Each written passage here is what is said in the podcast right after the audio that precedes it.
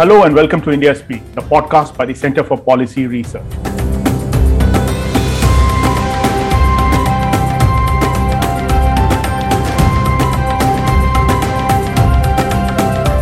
I am Sushant Singh, Senior Fellow at Center for Policy Research.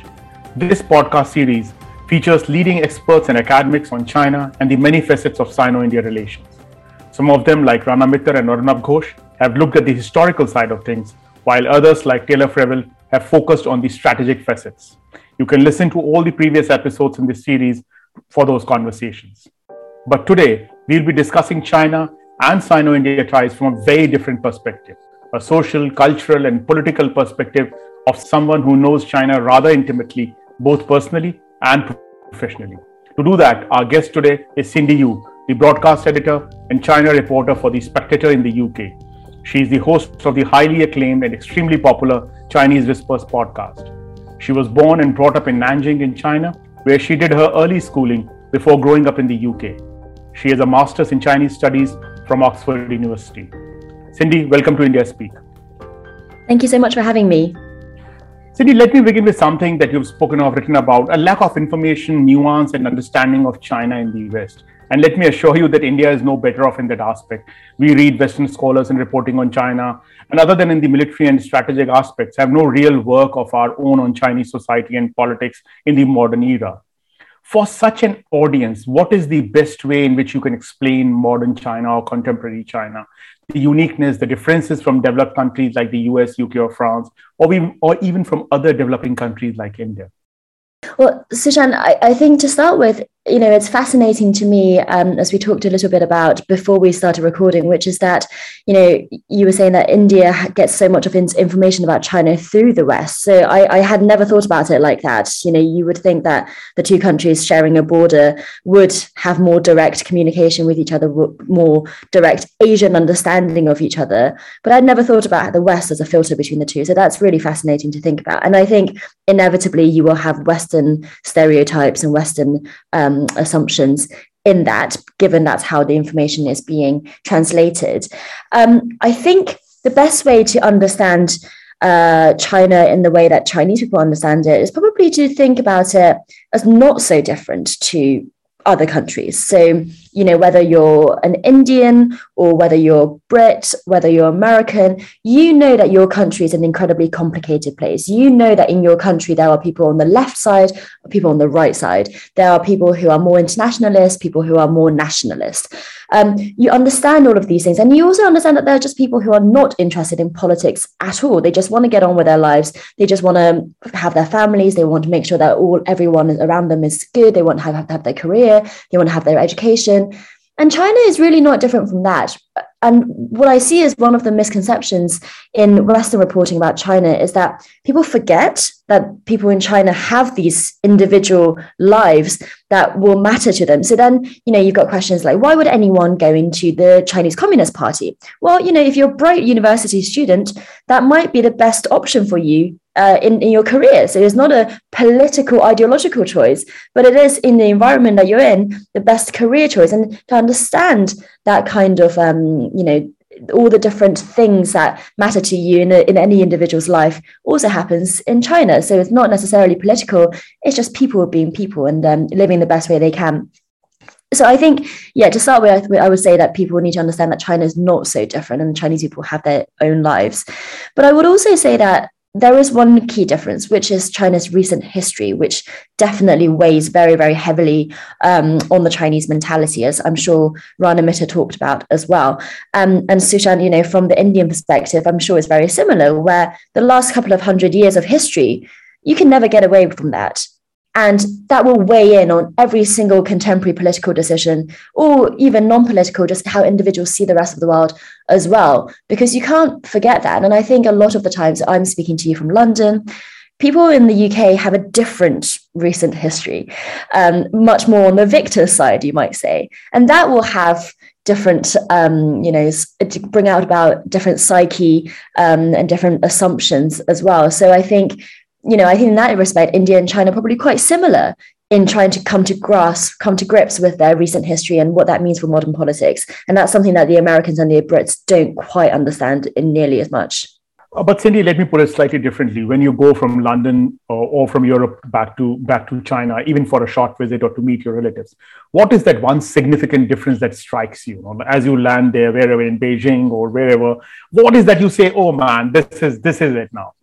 I think I'm actually always struck by when I spend too long in the West, as I you know I grew up in China and the and and London, and when I spend too long in London, I go back to China and I think oh my god people here don't think that they're bad people. People here don't think that china's bad you know it's um it's really interesting because in the western mindset it's so easy to think about china in all of the negative ways but in China, you know, if you're thinking about things, I actually find there's a lot of more of um, cynicism about Chinese and global politics. So people might say, oh, yeah, well, the Americans are doing that because of this realpolitik way. Whereas in London, we don't tend to think about things like that because Americans are our allies and we never would cynically an- analyze their um, motives. Um, and then people in China don't think that they are the big bad um, in this. And then they, they just, you know, what one one moment that struck me was when I watched this um, sci-fi film called um, Wandering Earth, and it's adapted from a book written by the man who wrote The Three Body Problem, which Obama had yeah. rated as one of his books to read. Um, and it's about this moment in the future where Earth has to be moved around, and um, the Chinese in the film are why you know the Earth gets saved, basically. Which obviously you know every country would do that in their own film industry. Um, interestingly, there was not any political thing at all. There was nothing communist about it. There was nothing um, particularly anti-Western about it. But at the end, in the very final scene, when other nations needed to help, it was the Russians who came on board first, and then it was, and then it was the French, um, and then you know I didn't even think Americans came to help at all actually. So it was really interesting that it's subtle ways in which you can see this from both sides, but the Chinese people in China don't see them as the enemy, which sounds obvious, but yeah. when you're there, it feels so depoliticized. They depoliticize a lot of the things that we politicize, um, certainly in London. Cindy, uh, how much of an interest in China is in India? You know, and I and I mean going beyond the current border crisis or what happened in 2020, summer of 2020, when some soldiers from both India and China died on the borders in Ladakh and etc. Uh, before it, when you were in school, etc., you know, did, did India matter at all? Or so, what did your family think of India? What, what is it like? So I growing up, we didn't talk much about India at all. We didn't learn much about India. We didn't think much about India. Um, I think India fits in a particularly it doesn't fit neatly in China's patriotic education, by which I mean, you know, its propaganda campaign. Um, and your listeners will know that after the Tiananmen Square protest, the government thought, oh my God, we're training up a whole generation of young people who are not patriotic. They don't love the country, by which they mean they don't love this party and they don't love this government. So in the 90s, which is when I grew up, there was a renewed sense of um, looking at the curriculum, looking at how we can make people more patriotic. And that's what I went through. But the way to do that was very much through the recent history, so the century of humiliation that the Chinese government talks about, um, where it was basically um, carved up, and um, there were, you know, all sorts of different um, incursions by, you know, various imperial powers. India was not one of them. So India never fit neatly into that narrative because you couldn't really accuse India of being a um, you know a, a, bully for your recent history in the same way you could accuse the British, or the Americans or the French. Um, at the same time, you know there was never that solidarity with India in the same way there was solidarity with like other post-colonial countries because India was still such a good ally of the UK. So it felt like you know when Mao was talking about his being the leader of the third world, it, he wanted India to be on side, but it always felt like India was actually had friendlier relationships with the rest, didn't quite fit in on that narrative. So I think that's probably why we didn't learn much about it growing up in our very basic history lessons. I was only really moving to the UK when I would get, um, you know, obviously the UK has such a large Indian population. But whenever I came into contact with someone who was um, Pakistani, they would say, "Oh, you're Chinese, you know, we're, we're old friends, you know," and then they would start making conversation. And that was when I realized, coming into contact with Pakistanis and Indians, that there was a slightly different relationship there. Um, but it wasn't something that was over egged too much. Um, in preparation for this podcast, I had a look on Chinese social media um, and what people were saying about India, and a lot of it was very predictable things. I think you can think of, you know, um, videos of what it's like on this on an Indian street. You know, the, all sorts of the services that you get, maybe you know, barbers or food stores. Um, lots of like tourism, like what is it to travel? What is it like to travel around India? Stuff like that mainly. Um, but I think you know it was some in some ways more positive than I expected. You know, there were people who were saying, you know, this is a stereotype of India, that um, there's a stereotype of India being, I don't know, dirty and backward, unsafe for women. And then there were influencers going out there and saying, actually, it's not, it's not like that. It's not so bad, um, which was a nice thing to see. Um, but obviously the internet is a is a big place. Uh, Cindy, just to uh, to add to the point that you made about Mao not looking at uh, India despite being a post-colonial country, was the fact that you know India was always accused, and Nehru was always accused of being actually an inheritor of the colonial uh, colonial British India. And so, so you know, they said, oh no, no, India became independent, but it is not really post-colonial. It is it has inherited the colonial tendencies of Great Britain. And I think also the fact that during the uh, during the colonial era, the Indian soldiers fought or Indian policemen were deployed in Shanghai or were in Hong Kong, etc. That created a certain uh, certain, problem, and followed by the 1962 border crisis. Yes, of course, and then obviously the Indian um, involvement, not necessarily willingly, in the opium wars uh, as the source of the opium, right? But again, I, I don't think I think you know there is a desire to see India as a victim in China in the same way that China sees itself as a victim. Yeah. But India just doesn't refuses to be put into that box. yeah, yeah, that's true. Uh, Cindy, you know, uh, I, I, don't know if you're aware, there's been more than 23,000 Indian medical students studying in China. They've not been allowed to travel back so far. Only South Korean and Pakistani students have been allowed to return.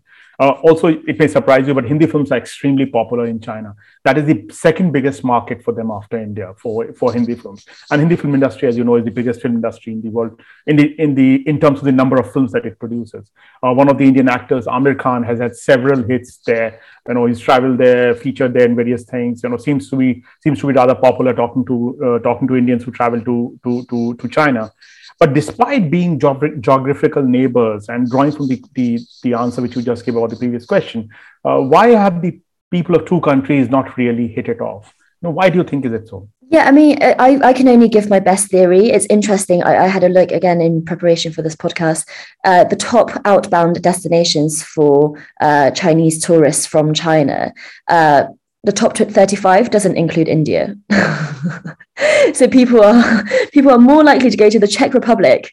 Chinese people are more likely to go to Czech Republic as tourism or, or to go to um, uh, Egypt than to go to India. And I think that is that is fascinating. Um, I think you know it, it's very hard to say. I, I did an episode recently of my podcast on China-Russia relations, and what was interesting to hear there was actually the Chinese and Russians haven't really had that cultural exchange either.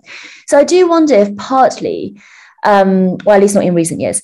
So I do wonder if partly it's just because of a political thing where under you know colonialism or imperialism, China was obviously more um, had more linkages with the West, with the European powers, with America, uh, with Japan as well. Um, then under communist China, China didn't have links with anyone, right? So it wasn't really a, a India or not thing. It was just nobody at all. Re- reform and opening, China's looking upwards and looking at um, you know influential countries like America, where China's, despite the politics, China has very close cultural links to, because that's what you aspire to. Um, and I'm not, I'm no expert on, on the Indian economy, but I know that India was going through a very similar stage of growth at the, at the same time, um, which means that China wasn't aspiring to India because China was trying to do what India was already doing, but China was looking to America to see how it could be doing better. So I think that's one reason for it, possibly. And another reason is I do think that a lot of China um, is the Chinese population society are focused on the eastern edges of the country or the central uh, center of the country, not so much in the west, which is where um, the border with India is shared. And so, given the Han dominated society that China is anyway, this 92% of Chinese people are Han ethnic um, who live in the central and eastern borders uh, regions of China. People who, other countries who interest them more are going to be, you know, Southeast Asia, like Thailand, or like Japan, or like South Korea. Um, so that kind of geographical border probably, you know, buffers things a bit. And I think that's probably similar for Russia, where you've got this vast northern, um, you know, region where it's just not very densely populated at all. So you can understand why people to people linkages are not so much. I think on Bollywood, though, it's interesting that I think Chinese filmmakers would love for their films to be as internationally popular as Bollywood, um, but they haven't quite cracked it yet. But you know, they would love for it to be like that. So I think it is interesting that even though Chinese films, I think, are some of the highest grossing films internationally now, but if you actually break down the data, that's only because the Chinese speaking market is so large. Majority is Chinese speaking uh, viewers still. So it hasn't had that international outreach. So I think Bollywood is a good role model for it in that sense. You spoke about the border area surrounding uh, surrounding India, and the actually the two provinces which sought, which share border with India are Tibet uh, and uh, and Xinjiang. Uh, you know, I wanted to ask you about the Uyghur issue as well as about the Tibet and the Hong Kong issue. The official Indian state perspective on these issues is very different. You know, they're worried about Kashmir, they're worried about treatment of Muslims and other minorities in India. The Indian government doesn't raise any of these issues, unlike the West. You know, there is there is there is this whole sovereignty argument essentially which comes into play. The, Indi- the Indian government doesn't want to talk about any of these issues uh, with, with, China or publicly or in the international uh, sphere uh, even though the, the, Dalai Lama is based out of India, you know, he lives in India, he operates out of here. I have two questions on this. You know, how should Indians look at these issues, whether it's the Uyghur issue, whether it is Tibet, whether it is Hong Kong, and what do the Chinese outside of Tibet make of the Dalai Lama? Sure. So, on your first question, well, Sushan, I really can't tell Indians what they think, but from my perspective, it's my understanding, and please tell me if I'm wrong, that Modi is still quite popular right now that a lot of Indians find him and his strong approach to ethnic minorities in the country, um, they welcome it. So I think in that sense, it's probably a very similar situation to what's happening in China, where the majority ethnicity is saying, well, you either integrate with us you welcome our way of life, or if you don't, we're going to make your lives difficult. And obviously, I'm not accusing in the Indian government of anywhere near the scale of atrocity that's happening in Xinjiang at the moment. But where it's coming from is probably a very similar place where if you talk to Han Chinese people, you know, um, either they don't know anything about it because of the control of media, or they do know something about it, uh, but they don't care enough about it because they don't know any Uyghurs themselves they never come across any Uyghurs because let's bear in mind, you know, China's a huge country. So again, is going to to that geographical point. If you're on the east or in the center, you're you don't really go into the west, where it's a vast swathe of um, you know, where the ethnic where the Uyghurs tend to live.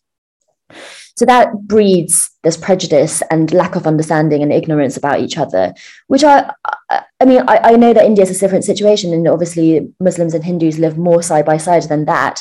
But I think there is a similar kind of desire from a majority ethnicity just to say we want our country to be this culture in China is not so religious because Han Chinese don't have one religion; they don't have many religions at all. Although a lot of them are Buddhists, um, but you know, it, even so, it's it's this kind of racial sectarianism that has come about. So I actually don't think, and I, you know, I wonder what you think, Sushan, if whether or not that's why the Modi government is quite quiet on what's happening in Xinjiang that you know it's kind of similar alienation of the of the Muslim community.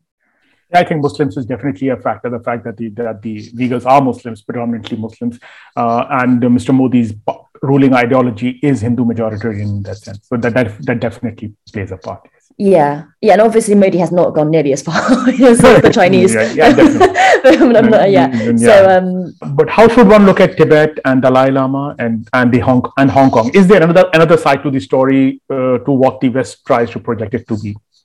Sure. I mean, the Chinese the Chinese version of things would be um, you know, I think I think in the West you often think of Tibet as being overtaken by the communists in the 1950s, but the Chinese would say actually Tibet was a part of China before the 1950s. That's what the Chinese would say, um, and they look back at the Qing dynasty, which is the last imperial dynasty in China before um, the ab- abolition of the of imperialism in, in China, um, and they had taken over Tibet and Xinjiang in very much the way that a lot of this, you know, pre-modern medieval territorial spats happen, right? You just take over these things. And then if you think about how, you know, Genghis Khan and, and the and the Manchurians, the Qing dynasty themselves were not Han Chinese. They had fought their way down into China proper from uh, the, the steppes um, in the north. So, you know, these boundaries are fluid, they're, they're in flux But regardless, at the end of the Qing dynasty, Tibet and Xinjiang were part of China. And even though, and this, this is really, really um, interesting, this tension here, even though the people who overthrew the Qing dynasty were Han nationalists and they thought the Qing dynasty were those Manchurians who'd invaded, they wanted to keep the Qing territory because if you're going to govern a country, you're going to want to start on a good basis, which is as much territory as possible. And I think I, I'm right in saying that both regions have a lot of natural resources. So even though they wanted to say, we are Han Chinese, this is a Han China, they still wanted all of these, you know, ethnic minority, non-Han territories. So that's why Chinese today think back to the Qing dynasty as China and to say, you know, Xinjiang and Tibet were ours. And then you obviously have this kind of decades of civil war, of um, warlordism in China between the end of the Qing dynasty and the founding of communist China. And that is when Tibet has a chance to breathe, that Tibet has a chance to create its own state. But when the communists come, they obviously want to reclaim that kind of um, that kind of territory. I personally find territorial disputes, and I don't know what you think about this. I personally find that them quite hard to justify on either end. You know, I don't think nations have an a priori or an uh, you know, yeah, an a priori, uh, you know, claim on any piece of land. It really is just realpolitik, and you can say, oh, historically this this part was mine, historically this part was mine, but historically parts could be many people's, and I really do think that you know what is going to determine what is right now is just really it is just what's at the barrel of a gun, really. And I'm not saying that's the right way to do it, but I do think territories have this kind of created, malleable memory. We should have, we do have a claim to this, we do have a claim to that, which is often actually not that justifiable on either end. Um, and so I think that's what the, probably what the Chinese would say about, about Tibet. And obviously, what's happened to Tibet since, I think you can have more conversations about that, more moral discussions about that, which is, you know, do you what do you do with ethnic minorities in your country? Do you allow them to integrate, or do you say that they are autonomous regions who can govern themselves? But does that actually make them feel even less Chinese, which is what the government right now thinks? Um, and it's interesting that the former um, leader in, in the Xinjiang region, region uh, Chen Quanguo, he had cut his teeth in Tibet before. So clearly, the, the, central government in Beijing sees the two regions as very similar problems. And it was because he had done quite well in Tibet that he was promoted to Xinjiang as the new problem. Um, but I, I, would say Xinjiang and Tibet are slightly different problems. Um, as for the Dalai Lama, I think I think China doesn't. I mean, I think China will always protest at any country that hosts the Dalai Lama because it has to. You know, it has to do that in order for it to say that Tibet is its own. Um, and does it believe it? It almost doesn't matter, I think, because China is never going to let off on that. And I think a lot of Chinese people can see it from that perspective.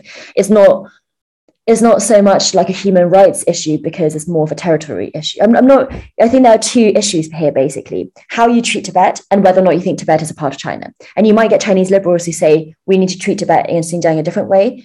But mostly people are going to say it is still part of China. Yeah, and what about Hong Kong? You know, there, there's a view about Hong Kong that China has annexed now Hong Kong. There, all the human rights have been finished. There are no democratic values there. Is there another side to the story as well on Hong Kong? Well, I mean, the Hong Kong story is. I'd be fascinated to hear more about what the Indian memory of empire is, but the Hong, but the China's memory of empire is not positive at all, and Hong Kong is the source point of all of that.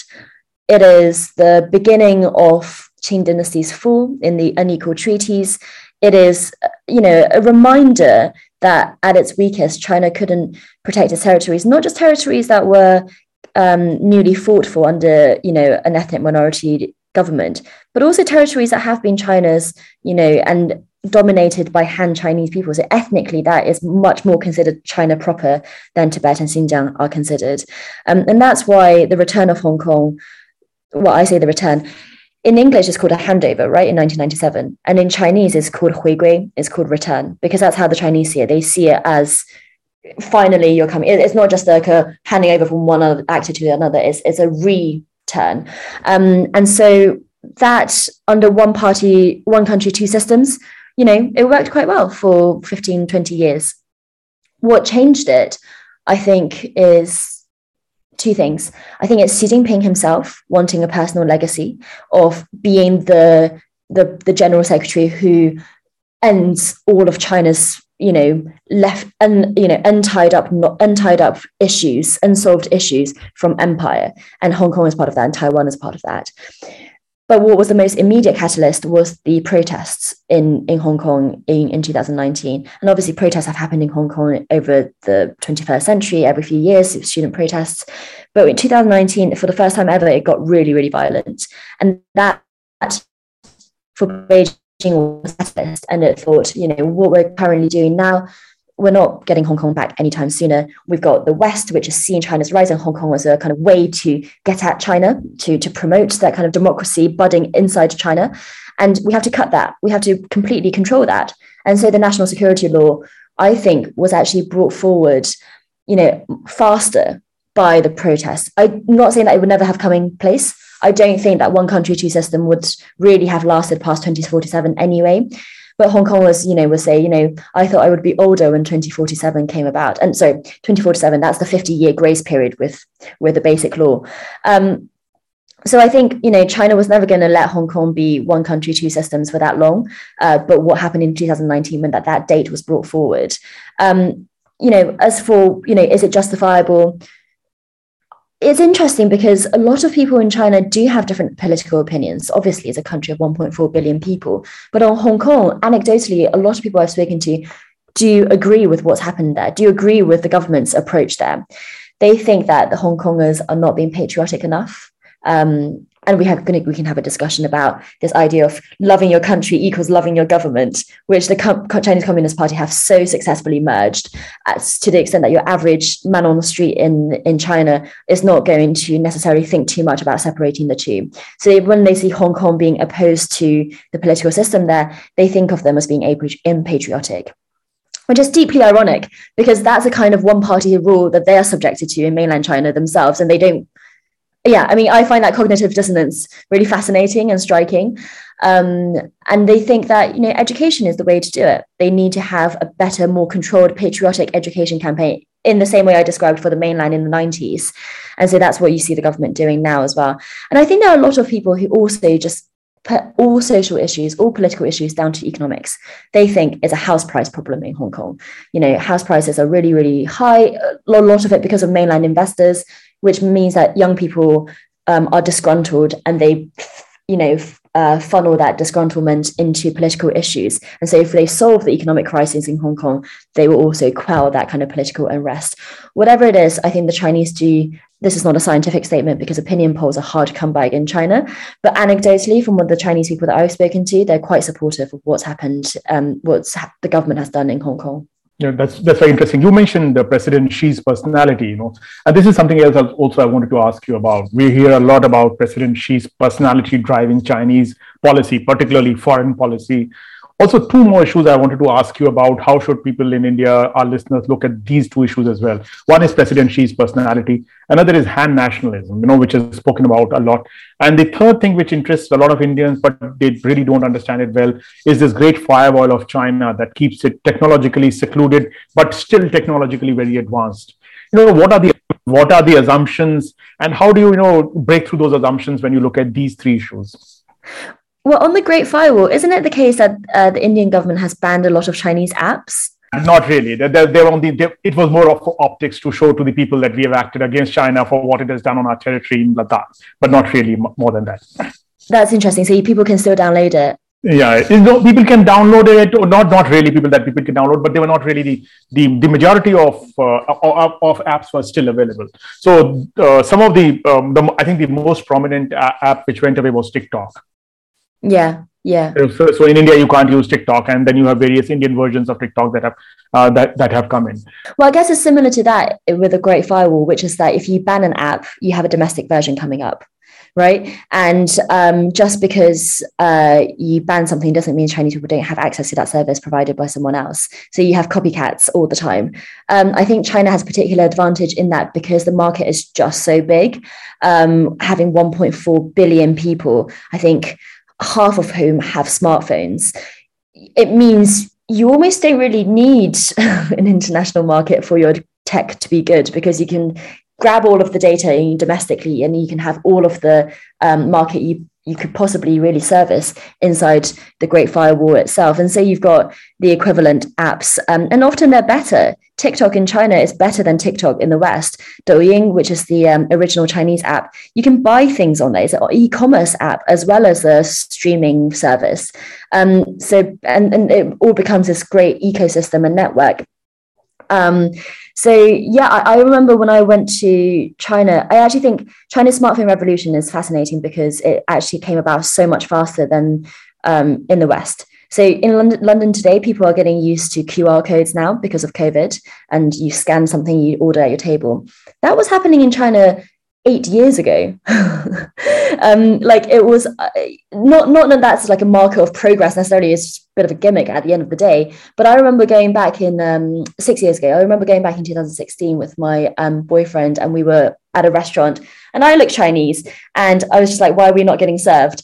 And eventually, I put up the courage to ask someone, and they said, "Oh, you just scan this thing on the table, you order on your phone." And I was like, hmm. "What?" And I had never heard of anything like that before. So I was, I was really embarrassed because they looked at me like I was an alien, which I was because I hadn't been back to China, hadn't done that before. Um, so in that sense, you know, Chinese live a very digital life.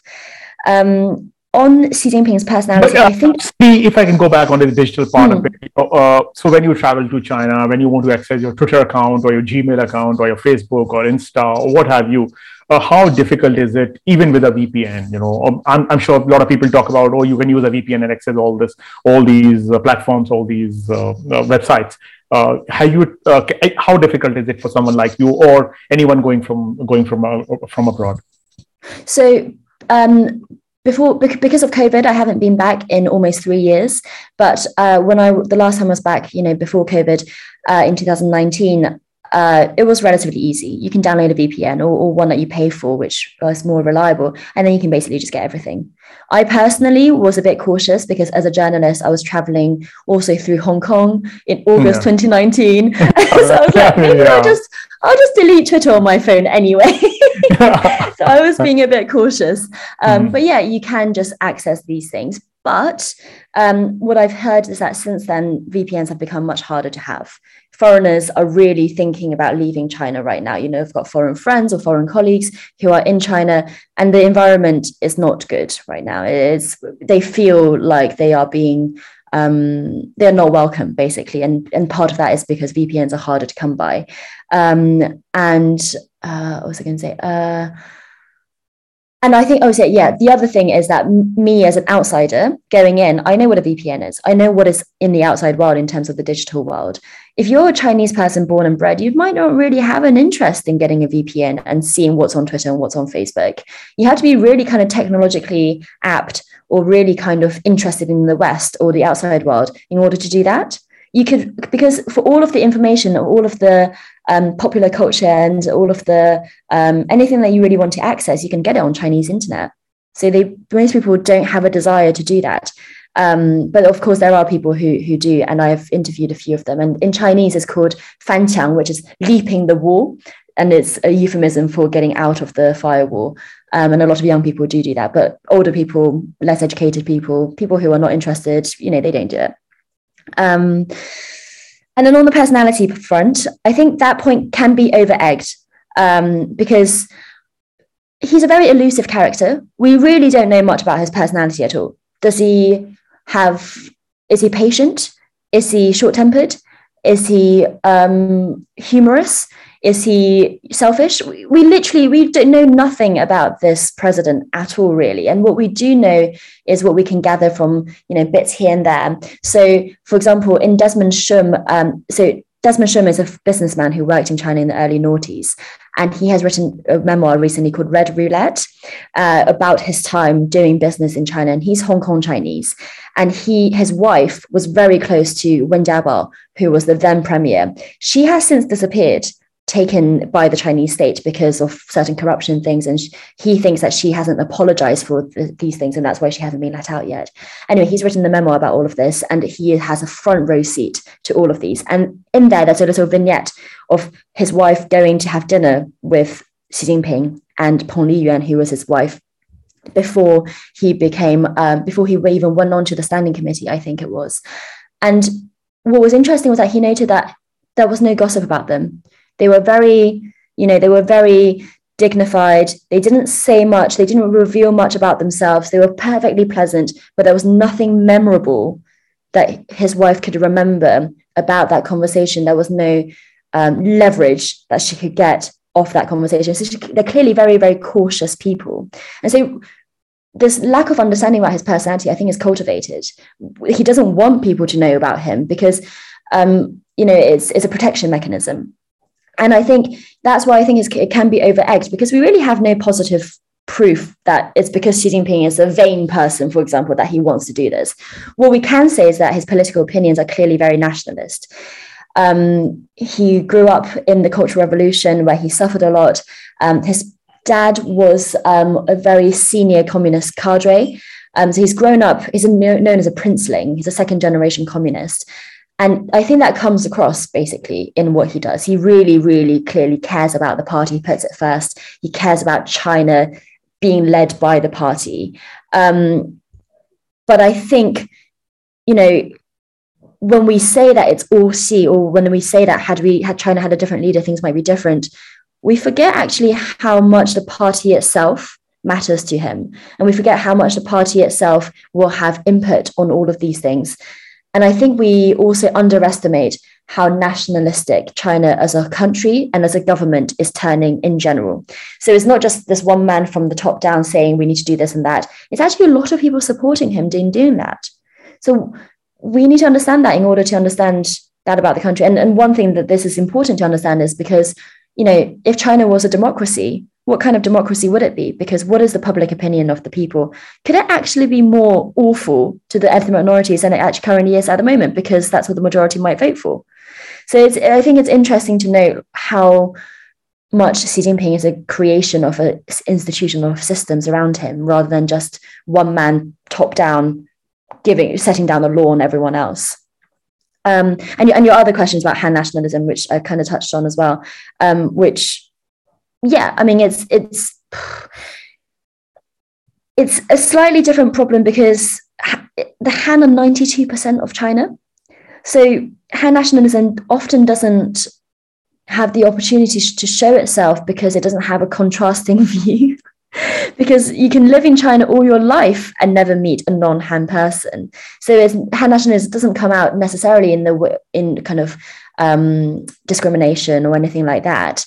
Um, actually maybe let me let me rephrase that because when when I've talked to Uyghurs and Hui Muslims and other ethnic minorities traveling around China, they have said that they felt discriminated against, whether or not it's, you know, it's a, I guess it's a bit like um, any ethnic minority might feel in a, in a relatively racist country, which is that, you know, you might be denied service at a hotel or that kind of thing. So that does happen. And I will fully check my privilege here that I'm a Han Chinese, so I don't know what it is like to live in China as an ethnic minority. Um, but having said that, I think a lot of Han nationalism right now doesn't have, it isn't ending people to people pogroms or anything like that. But instead, it's promoting a Chineseness that is dominated by what the Han think are Chineseness. Um, obviously, always fuzzy around the edges, but it's going to be things like Hanfu, which is making a return, which is Han Dynasty uh, clothing, um, from you know like a thousand years ago because of a way of saying recalling to a China that doesn't wasn't invaded by the Mongolians and the Manchurians, and that's Han nationalism. Um, but that's relatively aesthetic sense of it. It's not it's not dangerous. I would say it's not a um, malicious way of doing things. Um, but I think Han nationalism is obviously much more malicious when it comes to Xinjiang because what is the problem with the people living there if you say that ethnic minorities are Chinese? you know, if you say that you can have a Muslim minority, then you should be allowing them to have halal food or to wear headscarves or to grow beards. But I think a lot of people who interpret Han nationalism in a malicious way don't think that that's Chinese at all. But they would say call themselves Chinese nationalism, and that's the problem, right? Because they they would say that what this Chinese identity is dominated by the Han. Um, so I'm, I'm, I'm, sorry, I'm not sure if that's a very good answer to your question, but um, yes, Cindy, that's very true. The, the the biggest danger with any majoritarian ethnic nationalism is that it is mistaken for country's nationalism. You know, Han nationalism is seen as Chinese nationalism. Hindu nationalism can be seen as Indian nationalism.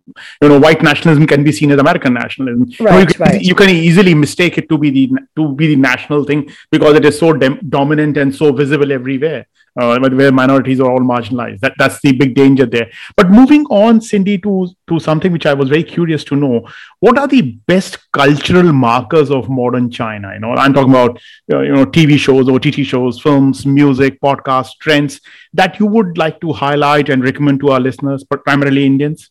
I think that I would recommend uh, the Three Body Problem as a trilogy of sci-fi books really, really excellent series uh, written by a man called Liu Cixin.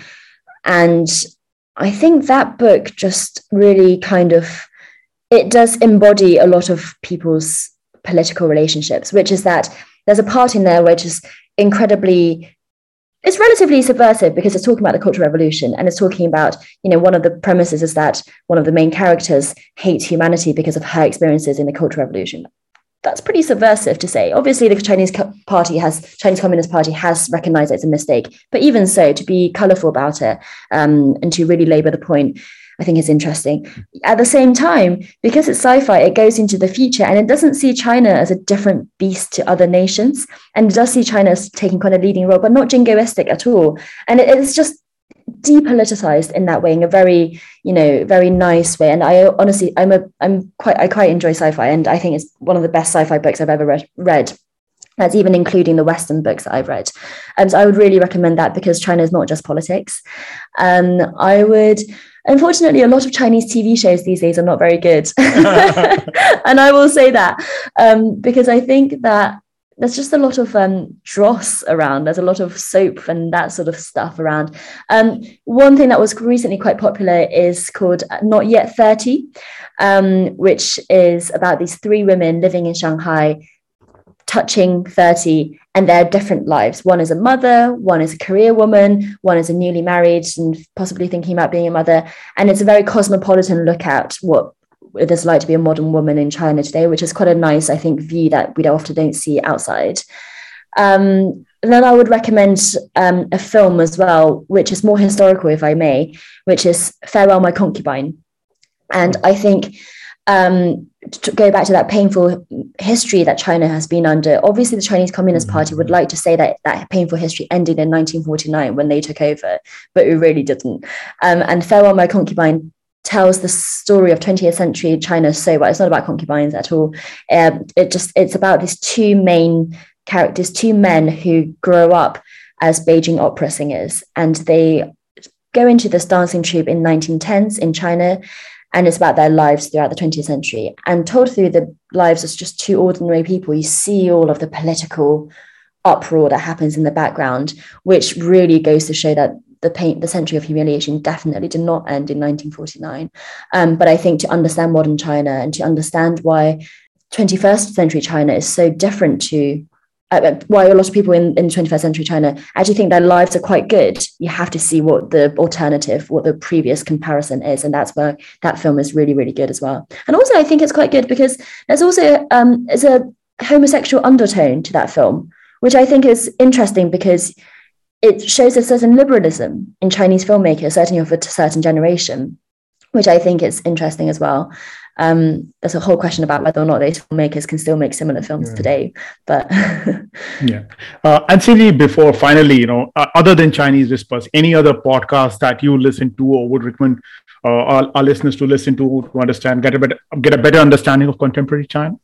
So I think my favorite Chinese podcast is probably um, so the Sinica podcast that Kaiser Kuo does in Sup, Sub China uh, over in America. And I think he does a very similar thing, which is just talk about, you know, he doesn't shy away from politics, he doesn't shy away from the important issues about the Western China's power struggle, but also at the same time, it's all about those other things that make China so interesting. So a recent episode I listened to of his was about authoritarian re- resilience.